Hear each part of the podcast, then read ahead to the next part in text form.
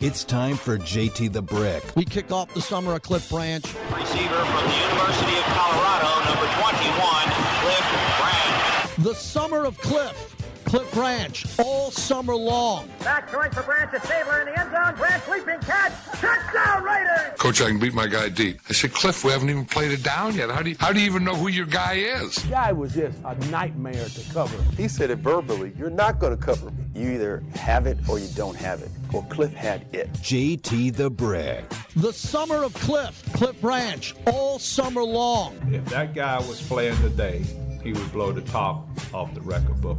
Talked about the big bad Raiders, and here we had to hide. We had to parade Cliff Branch out there. He was one hundred fifty-five pounds. He's a Hall of Famer. Period. As we count down to Cliff, the summer of Cliff on the flagship. And now, here's J T the Brick. Thanks for coming back, everybody. It's baseball trade deadline day. Juan Soto to the Padres. We'll talk about that deal coming up a little bit later on.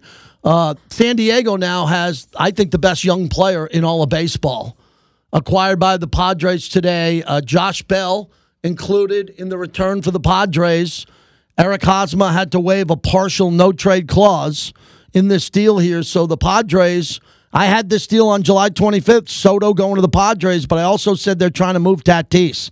And I'm getting a lot of heat for that because my source is saying that he's heard that Tatis, they're trying to move him. I didn't say to the Nationals. I'm saying they're trying to move Tatis at some point. Didn't say today.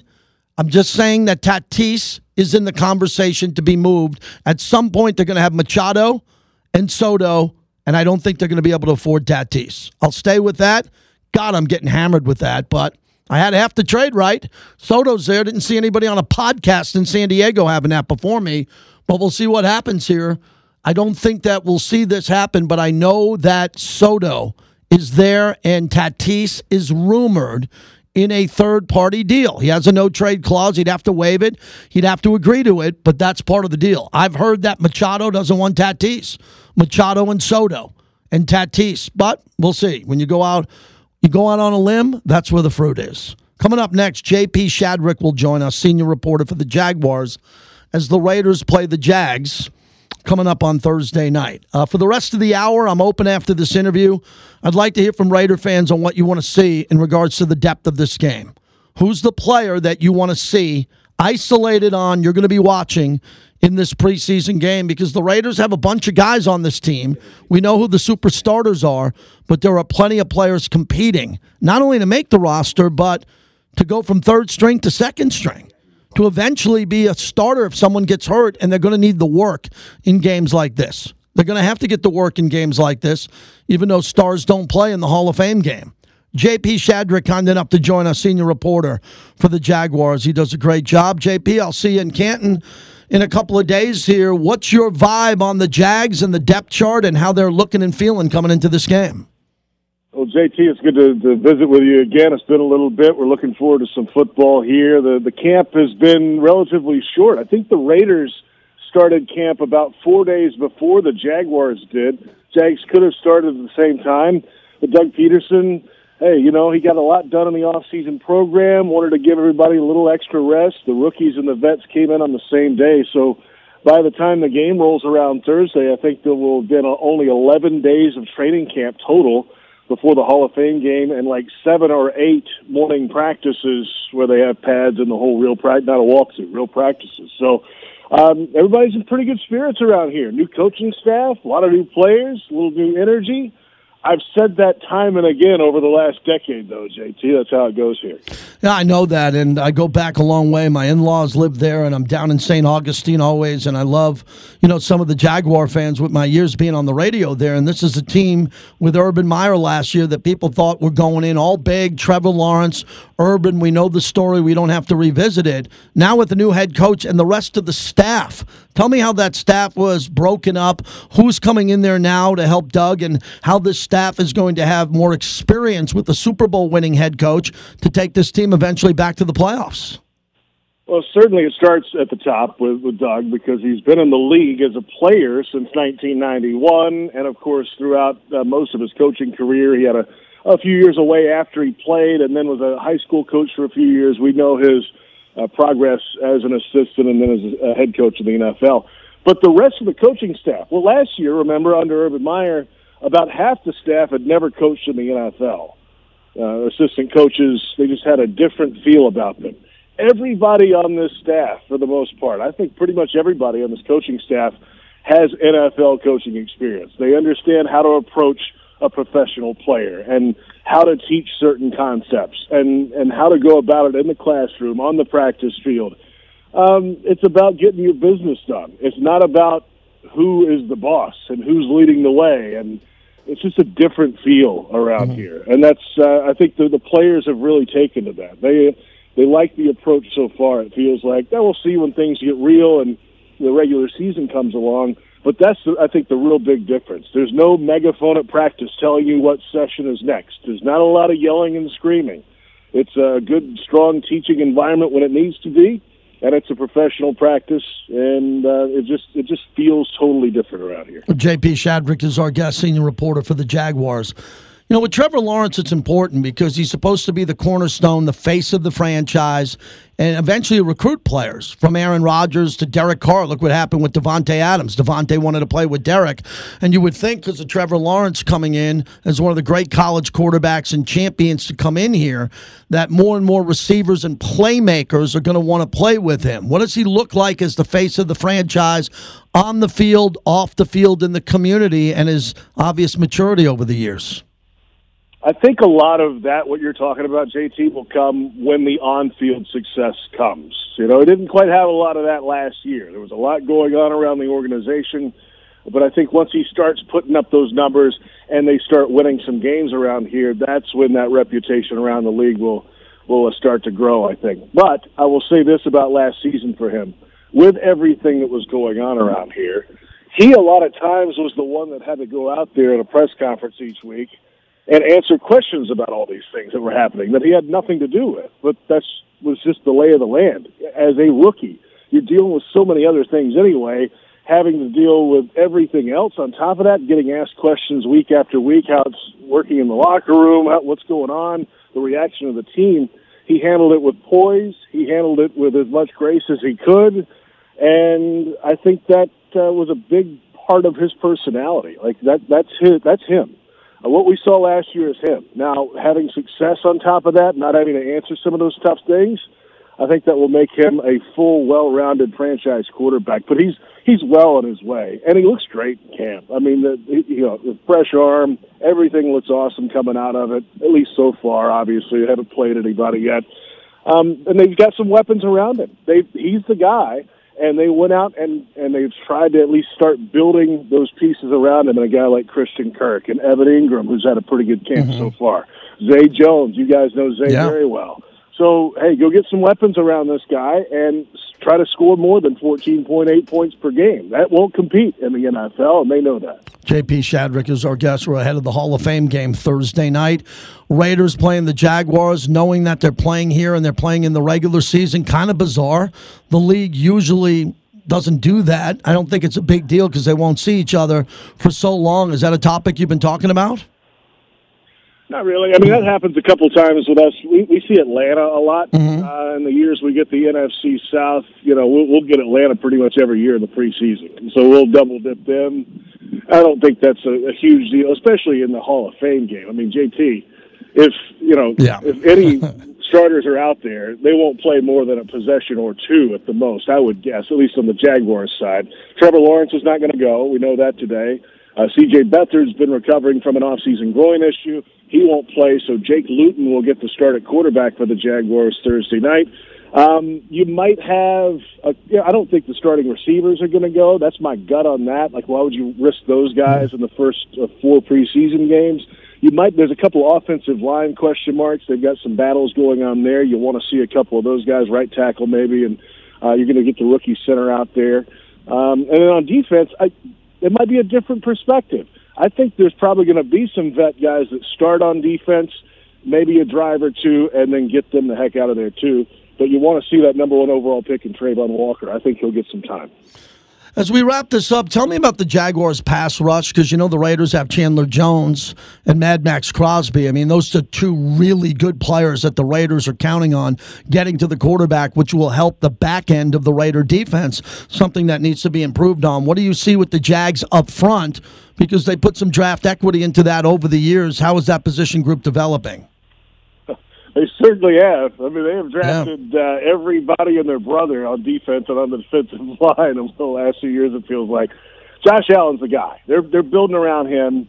It's his fourth year. They already gave him the fifth-year option, so he'll make eleven point three or whatever that is in twenty twenty-three. But if he has a big year this year, of course, all bets are off. You can redo some things. He's the guy. They drafted him in the first round a few years ago. Had a Pro Bowl run his rookie year, was banged up a little bit, and, of course, last year everything going on uh, just didn't work out well for him. But he's back. He's poised. He's ready. He's in great shape. And then you throw Trayvon Walker on the other side of him. Mm-hmm. They're playing him at outside linebacker. Uh, and, and I think the, the idea is that he can do multiple things if they need him to. They focused him in the offseason at that outside linebacker spot instead of moving him around. Uh, like I said, in the offseason, a lot around here, I think once you get into camp and once you get into games, you realize, oh, wait a minute, we can move him inside. Three technique, do some things there uh, that maybe a, a guy like Aiden Hutchinson wouldn't be able to do. I think that's why they picked him number one overall. Those are your guys in the outside. They revamped the inside linebacker spot, too. I mean, Devin Lloyd's been banged up. He was another first-round pick this year. They can move him around a little bit, maybe get some rush out of him at some point, uh, but not yet. He won't play. He's going to be out. He's been out with a hamstring issue. Um, so there's there's a little bit of something there, but they've tried it a number of different ways. Uh, they've got some veteran interior defensive line players that they've had the last couple years around here that are trying to take a step as well. But those guys on the outside will lead the way. It's Josh Allen's defense, in my opinion, and then Trayvon Walker. You know, Josh Allen's a big guy anyway, J T, right? Like, he's, he's you know, he's cut. He's in great shape. And then Trayvon Walker walks out there, and it's like, okay, there's a reason that guy's the number one overall pick. He looks the part coming off the bus. He's just got to look the part on the grass. Uh, finally, a big deal for Tony Boselli. You know, Richard Seymour played with the Raiders, but mostly a Patriot. And then Cliff Branch, who waited way too long, uh, teammates with Pete Banaszak. I know you know Pete when he lived down there. And this is a big event for the Raiders and Mark Davis, the owner, as he's enshrining Cliff Branch. Tell me about Tony Boselli, how important this is for Shad Khan and the organization to have this Hall of Fame moment. I mean, it, it, you can't so, you can't tell the story of the N F L now without the Jaguars, right? That's what happens when you get a guy in the Hall of Fame. Remember, this is only the twenty-eighth season of Jaguars football. This is not the Raiders, right? This is a little different. Um, so he was the first ever draft pick for the Jacksonville Jaguars in nineteen ninety-five as an expansion team, of course, out of Southern Cal, the second overall pick that year, and then was part of those great teams in the late nineties that made the run in ninety-six to the A F C Championship game. They kept winning games in ninety-seven, ninety-eight, went back to the A F C game in ninety-nine, and then around two thousand one he had a shoulder issue. Uh, there was a botched surgery. He was an expansion draft pick of the new Houston Texans at that time, but never played a game for them. Uh, ninety-one game career, but pretty much to a man. Any any of those big-time left tackles in that area ask, they say Tony was the best of all of them. And it's it's great to finally see him uh, get that recognition, and I can't wait to get up to Canton. It's uh, it's going to be a fantastic weekend. And I don't know if a lot of fans maybe realize it right now in Jacksonville, but when you look back on this five, ten, fifteen years from now, yeah. This is an absolute milestone in the organization to finally have a player in the Pro Football Hall of Fame, and maybe it opens some doors for some other guys down the line. I'll see you in Canton. Really appreciate you doing this. Thanks so much for coming on. Always enjoy it, and we'll look forward to seeing you this week. You got it. J P. Shadrick, senior reporter for the Jaguars, involved with their pregame and game day broadcasts, and we appreciate that he comes on here. Jaguars, this is, you know, we'll have him on before the regular season game. The regular season game is going to be a big one. And, and look, a lot of those games are going to be really important. Going to be really important and make or break games for the Raiders. You know, if you look at the Jaguars on the schedule, the Texans on the schedule, some of the teams where you, the Raider fans, are saying, well, you know, we're going to win those games. Those are the wins. You have the Raiders winning ten, eleven games, whatever the number is. Vegas has them at eight and a half. You got to beat the Jaguars. You got to beat the Jaguars. And the Jaguars are really good. They're better. I mean, they're a team that struggled last year, but Trevor Lawrence, I mean, can you imagine what Trevor Lawrence is going to see when he's going up against Mad Max and Chandler Jones coming off the edge? I mean, the base protection that they're going to have to put in in Jacksonville for that offensive line. And he mentioned a good point. Jacksonville overspent. They went out and got Christian Kirk. They paid him from Arizona, probably the most ungodly raise money I've ever seen. And they got Zay Jones. And we liked Zay here last year. Zay made a couple of big plays. But the Raiders weren't going to pay Zay Jones what Jacksonville did. And that's why you always wish people well when they get paid.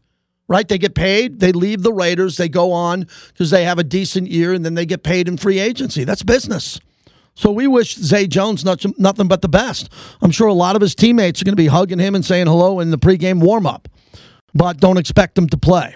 So what what should we expect in this game, Raider fans? I'm free to the top of the hour. If you want to give it a shot, come on in. What do you expect to see from here on out with this team? Who's the backup player who's going to play in this game? Someone's got to play, right? They're going to come out. This is on N B C in primetime. Raiders are going to put a team on the field. Who are you looking at saying, you know something? I'm keeping my eye on him. He's got to do something for me. Because this could be a game where a third stringer, a backup, a guy that could be on the practice squad has a big game on special teams. Something happens, a block, a fumble, a recovery on a punt. And then all of a sudden we're sitting at home on T V going, ooh, oh, wow. I've been hearing about him at camp. He looks like he can make a play. And then you that's how this builds. That's how this happens. That's what we look for. seven oh two, three six five, nine two hundred. And I got a couple of players in that position as the depth chart is released. I want to see the rotation on the offensive line. What happens with Dylan Parham? Where is he on the offensive line? Where do we see him play? Leatherwood has to play. Now, how much should Leatherwood play? That's a really interesting comment. How much should he play? I would play Alex Leatherwood a half, not a series. I would play him more. But I don't know, maybe because he's so important that he's going to start at right tackle or right guard that you say, hey, man, we're treating him as a starter. We are treating him as a starter. Let's do what we're doing across the board. We're not playing the starters. Because Leatherwood's a starter either at right tackle or right guard. And he could be moved back after the preseason into a second-string position. I hope not, because I want I want the kid to succeed. I like La- Alex Leatherwood. I want him to be really good. I want him to be excited. I want him to be ready to roll, and maybe a game, a quarter, a half, building his building his energy will get him going. Building his energy is something to get him going. Uh, let's get Mitch. Mitch, you've been waiting. We'll get you up first. Go ahead, Mitch. J T, how you doing? I'm doing well, thanks. Uh, I don't like this extra game that the Raiders have to play this preseason. But I'm looking forward to uh, mm-hmm. uh, White. Uh, I expect more than just uh, special teams from him mm-hmm. and, and Mullins. And you said something about the Padres. That is some line, and I believe Tatis Junior is signing long-term. He just got hurt foolishly these past two seasons, part of it at least. Yeah, I, that is some lineup. The, the lineup the lineup is great. I don't think it's going to last. I don't think that they're going to be able to, and I appreciate the call, I don't think they're going to be able to afford that and have him long term. I don't think they are going to be able to have all three of them. This isn't the Yankees and Dodgers. And if Soto would get rid of that no-trade clause and go to a team and take all that money and that team would take it on, I'm going to stand by that. I think that Tatis will be the player on the way out when it happens. Passionate Raider. Up next is the Raiders play on Thursday night. Thanks for waiting. Thank you, J T, man. How you doing today, man? It's beautiful out here in Illinois. I'm on my way to a bass tournament right now. I'm trying to go lay the smack it down on these guys, just like my Raiders going to lay the smack it down on Thursday.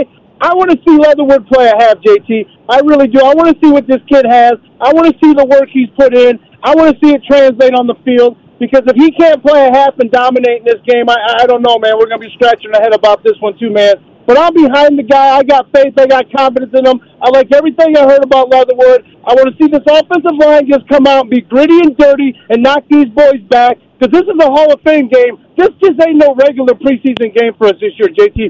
This is a this is a special, special day for Cliff Branch, and I just want every one of them Raiders to come out and just start this year off and make a statement to the N F L and let them know who we are. Let's go. Come on. Raiders! Raiders! Let's go, J T! Yeah, there will not be a statement made at the Hall of Fame game. I don't think the statement will be made at the Hall of Fame game. The statement's going to be made when you see the T V cameras at the induction of Cliff Branch, who goes second to last. That's going to be interesting. When you see the amount of people that are there and then the party and the rumors before the party and the photos after the party and all of that. That's going to be really good. That's going to be really good. So we'll get back to your phone calls coming up next. Again, open lines here. A lot of trades are happening in baseball right now. A lot. So I'll try to get you up to date on some of them that are here. Juan Soto. Juan Soto to the Padres.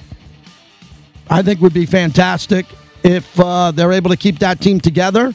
All of a sudden, the Dodgers now have to pay attention more to the Padres. But the Padres have a long road to catch the Dodgers. And what the Yankees are doing in the East and some of the other teams that need to make moves. J T on the flagship, brought to you by Remy Martin, Team Up for Excellence. Oh, I love that, and I want to thank Remy Martin.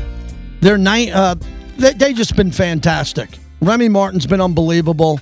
seventeen thirty-eight Cognac is all about sharing great moments, just like these great Raider moments that we're going to have at the Hall of Fame.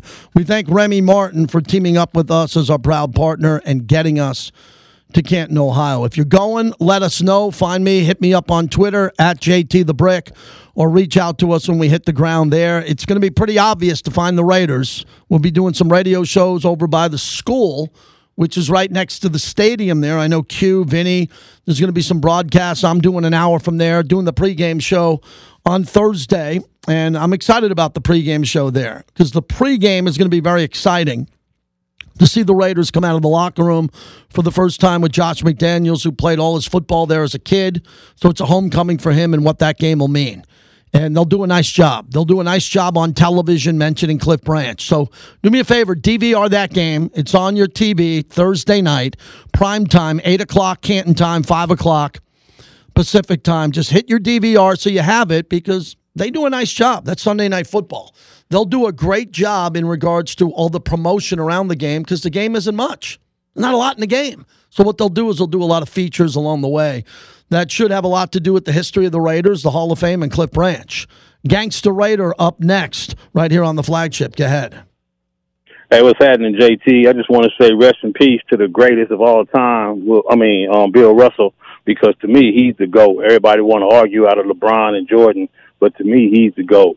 And also, I want to say um, Cliff was like the modern Like he, he brought in, he opened the door for the modern wave of wide receivers today. And without him, it wouldn't be no Mandy Moss or no, none of these other receivers. And I think every receiver should be there to bring him in, you know what I'm saying, to bring him into the Hall of Fame this weekend. And I won't be able to make it, but I got a ticket, and I don't want the ticket to go to waste. So is there some way I can get the ticket to you? You know what I'm saying? And you give it to somebody to go in because I don't want it to go to waste because I won't be able to make it because my flight got canceled, and I was oh, wow. I didn't have reservations anyway. You know, yeah, so I, I, I don't know. I don't, want to go yeah, away. I don't know how we could do that other than if Q or Vinny or someone else is also listening, and all, all we could do is, you know, Gangsta Raiders stay here and um, and get your information. And if someone calls in and is going and they want a ticket, uh, they can get in touch with you. That's the best I can say. Uh, do you have you obviously have it digitally and you could transfer it? Is that how that works? Mm-hmm. Yeah. Yeah. Well, we'll put the word out. I mean, you know how many people are listening and downloading and streaming us around the country, so hopefully someone pops in and calls in and says they want that ticket, and if they do, uh, we'll put you in touch with them. All right, and now, as soon as we smack the Chargers in the mouth um, in the home, I mean, the opener in L A, I'll be there at the opener in L A and the opener in Vegas against Arizona. As soon as we smack them in the mouth, then the media will stop Be, you know, being they darlings, and they'll hop on us. Watch. As soon as we smack them in the mouth, we won. And I'll be there. I'll see you there um, in yep, L A. You got it. I can't make it to Canton. Sounds All good. Right. Thanks for calling in. Thanks for offering up that ticket. That's Gangsta Raider. If you're going to Canton and you want a ticket for the game, he has one for you because he can't make it. You know, he said, what did he say? His flight was canceled? Wow. I mean, that's really that's really the problem with traveling, man. That is really the, the problem with what's happening. Joey Gallo traded to the Dodgers today. Wow. Bishop Gorman's Joey Gallo, who was an absolute bust for the Yankees. And I rooted hard for him, man. He went to Bishop Gorman, and I wanted him to do well. I saw him play high school, and great player, but he's been a disaster batting one fifty-nine for the Yankees. one fifty-nine for the Yankees. Just a terrible, terrible season, and they moved him to the Dodgers. So the Dodgers will have another bat. And look, if Gallo gets hot and Gallo starts hitting, then Gallo can just get in the zone, and he walks. And remember, he's won a Gold Glove. So Gallo can run the bases and do a lot of things. But if it didn't work out in New York, is it going to work out in L A? So I'm shocked by that. That just came aboard as we're getting a chance to see that. All right, seven oh two, three six five, nine two hundred with about a half hour to go here. Uh, the uh, Dolphins lose a first-rounder for tampering with Tom Brady. Hey, Raider Nation, how about a comment on Tom Brady here? Do you think that Tom Brady should get any heat for this? He'll be the only Hall of Famer ever to be ever to be suspended for four games because of Deflategate. He lost in federal court. There's been other players that have been reprimanded, but none have been suspended because they lost in federal court. Now, Brady's the greatest player of all time, and he's married to a Brazilian swimsuit model in Gisele. He's got a lot of good things going for him, but you got to think that Brady was involved with this and knew about it. So what Brady could have did, which he didn't do, the Dolphins were trying to tamper to get him to go to Miami. And, Chris, you jump on with me on this. He's there. His agent, Don Yee, is aware of it. Means Brady knows about it. So Brady can do one of two things, shut up and not say a word because it benefits him if it helps him out long-term getting to Miami, or turning him in for tampering, and he wasn't going to turn anyone in. So how is Brady complicit in this? Well, he he, he should be taking some heat, I mean, in my opinion. Yeah. I'm, certainly I'm I'm no fan of Tom Brady, so anytime I have the opportunity to, to slight him, I'm going to do it. But, yeah, he absolutely should get some heat because, you know, if there's anything you and I know, I mean, we're we're around athletes all the time. They don't know anything, or, or they know everything because their agents are in constant contact with them. And one of the things that I, I've come to learn is generally when the agents are involved, there's a little bit of push from the player. And, you know, this was when New England was going through all, all the issues, right? He was still bitter about the Jimmy Garoppolo thing. So I, I, I think he absolutely needs to get some heat in this, J T, because there, there's no way he didn't know. He did know. You, you nailed it. He did know. And and yeah. The way I look at it is there may have been some some push on his end to, to, to start this contact with, with his agent. That is a great point, because in order for them to be tampering and for to go on this long, the Dolphins are losing a first-round pick because they tampered with Tom Brady. And let me repeat, everybody, they tampered with him in two teams. This goes back to New England and Tampa Bay. And Chris made a great point here, is that if Brady was interested, that probably kept the tampering going, right? Is that what you meant by that? Brady's yeah, interested yeah. in this and telling Don Yee, and we don't know this, but assuming this, we're doing talk radio. And Brady's like, hell yeah. And you notice where Brady's living now. He's building the biggest mansion. In Miami. In Miami. Yep. And where did that come from? So Brady was complicit, most likely, in knowing that the vice chairman and limited partner, Bruce Spiel, was involved in sending these messages back and forth from Brady, Brady's agent, back to the owner, because they were tampering. They didn't want Tua. They didn't want Flores. Flores knew about it. Flores spoke up. Flores got fired. He's suing the league. And today isn't a good move, a good day for Brian Flores in this lawsuit, because the lawsuit alleged racism in the league's hiring practice. And that really wasn't addressed today. It was just about the owner, Ross, tampering here. And I think that's a really big deal. Yeah, and the thing with Brady, he could have shut it down right away. Yeah. I mean, he he absolutely could have slammed great the door point, on it. Great point. And the whole thing with Flores, I mean, I liked Brian Flores, and I'm I'm kind of pissed off that he's yeah. probably not going to get another chance, because I think the guy's a pretty good coach. No doubt about it. seven oh two, three six five, nine two hundred. This is a national topic on Raider Nation Radio, right? That's what we do here. We I'm not going to talk about third-string Raider players in Canton.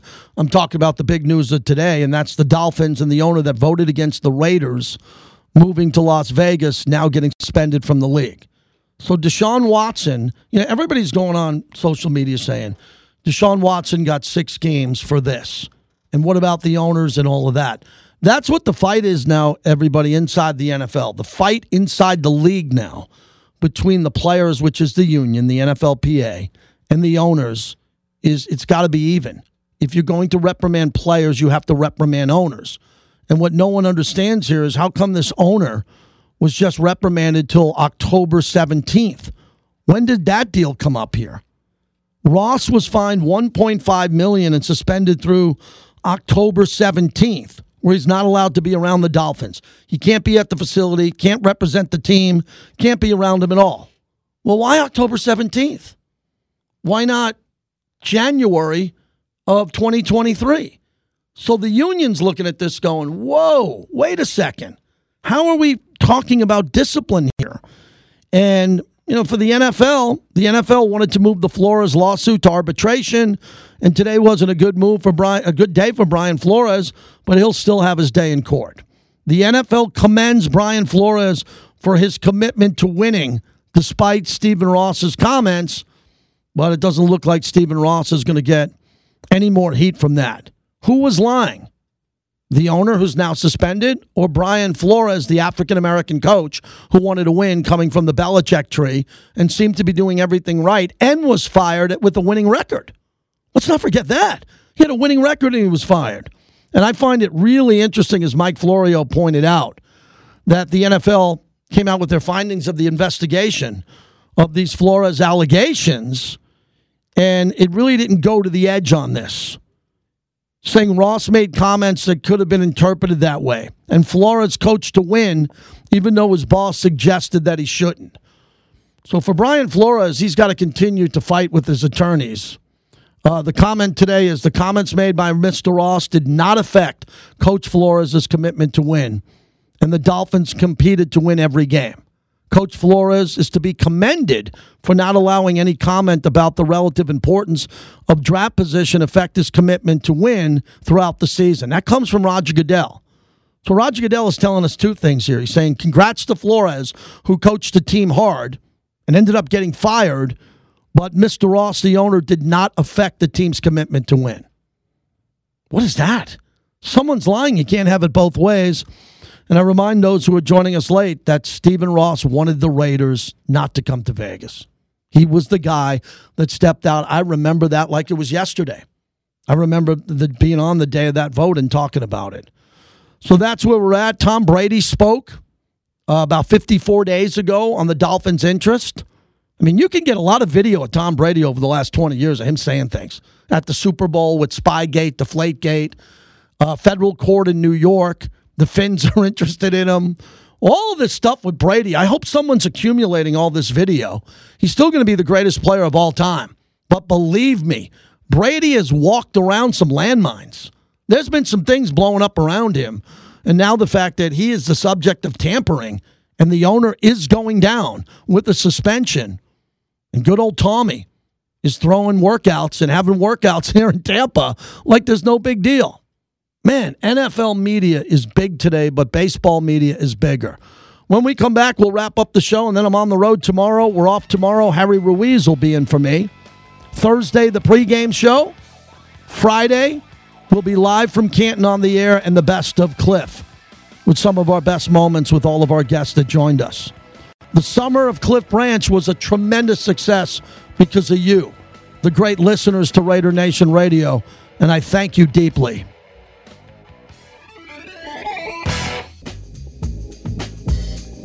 J T, back with you on Baseball Trade Line Day. Man, there were a lot of deals that went down just as we were on the air. So pretty crazy, all the moves here and what teams are doing and the trade tracker and everybody that's trying to do a deal. And the Phillies acquired right-hander David Robertson from the Chicago Cubs. As I look at the big deal, the Padres shed Eric Hosmer's contract in a trade with the Red Sox. Uh, that was a big deal. Eric Hosmer out of the Juan Soto trade after rejecting a deal to Washington. The Boston Red Sox swooped in and acquired him from San Diego. San Diego will be paying down a significant portion of the forty-four million dollars remaining on his contract. That's a big deal. Dodgers with Joey Gallo, and then the blockbuster Juan Soto.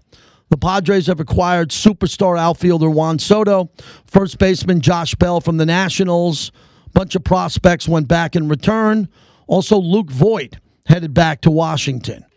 So when you look at all these deals here, like I, I look at it simply this. The rich get richer. We're aware of all this. What does a team need to do to get over the hump? Still coming down to the Astros, Yankees, and the Dodgers, and maybe now the Padres. Well, the Padres waited and waited and waited, and now they got to get Soto to track down the Dodgers. And that's going to be very hard to do. because the good news for the Padres is they're going to be a wild card team, guaranteed wild card team with Soto. Guaranteed. So they're going to get in the playoffs. The question is, what can they do after that? Can they win in the playoffs? And yeah, sure they can. They can win a wild card round if they don't catch the Dodgers and then play the Dodgers early in the playoffs and beat them with the middle of that lineup. That's why you do deals like that. All right, let's continue. Big Al in San Francisco on the flagship of the Raiders. Big Al, what's happening? Uh, you know, J T, everything is good. I've just, you know, I ended up in this fantasy football draft yesterday. Mm-hmm. It's not really quite my thing, but um, it's a guy in my neighborhood and all the guys in his store, and they really, you know, they went out and they invited me in. I'm the only, like, non-guy in this who doesn't work there. Mm-hmm. So we did this draft for thirty days, thirty-eight days out. Why am I bringing this up? Because everybody in there is bringing up injuries. Everybody's mm-hmm. talking about this guy's not playing. This guy's, you know, this guy did a stupid P E D thing, et cetera, et cetera. And I'm looking at the N F L, and I take a look at it back from, you know, the what I consider the heyday in the N F L when Lawrence Taylor was just, you know, busting out on top of, you know, left tackles and changed the game of football. Is that these guys don't play because they're working out all year round. Mm-hmm. They don't let their bodies get rest. And now when they get into O T As, mini camps, and preseason, you know, the teams are like, no, you can't play. We got to conserve your your our investment. Mm-hmm. And then, but yet they're going to go out and sell tickets for these things, and you know, and the, the fans are going to get a second-rate product. Right. My take on the whole thing is is that O T As are ridiculous, mini camps are quasi-ridiculous, and that if these guys aren't going to roll out and play and get themselves ready, and you know, mm-hmm. during now what is three preseason games, except for two teams that have four games, it's like, why are they even doing this? It to me, it's got it, to me, it's just gotten absolutely silly. Yesterday, um, uh, Tim Pat, or this morning, I think it was Tim Patrick. Yeah, went down. Broncos. Yeah, that's a that, that's a big that's a big loss. But everybody in my in this fantasy league I'm in is sending out text messages today saying how big Jerry Jeudy is now, and I'm like, like timeout. Okay, let's get the best players on the field. Let's train them correctly. Not to, let's not train twelve months. Go back to the way the, the league used to be with training. Mm-hmm. We had better football. It was more exciting. Guys didn't get hurt as much. Yeah, and I thought it was a better game. Well, Big Al, you make a good point. You make a really good point on this because these guys get paid such money. You, I look at it as a year-round job. They get they play during the season, but they have mandatory camps. They have training camp. They have O T As. They have volunteer. They're, they're paid year-round. Max Crosby now making well over one hundred million dollars. Devontae and all that. They're employees of the team, and they're supposed to stay in shape, and the best players do.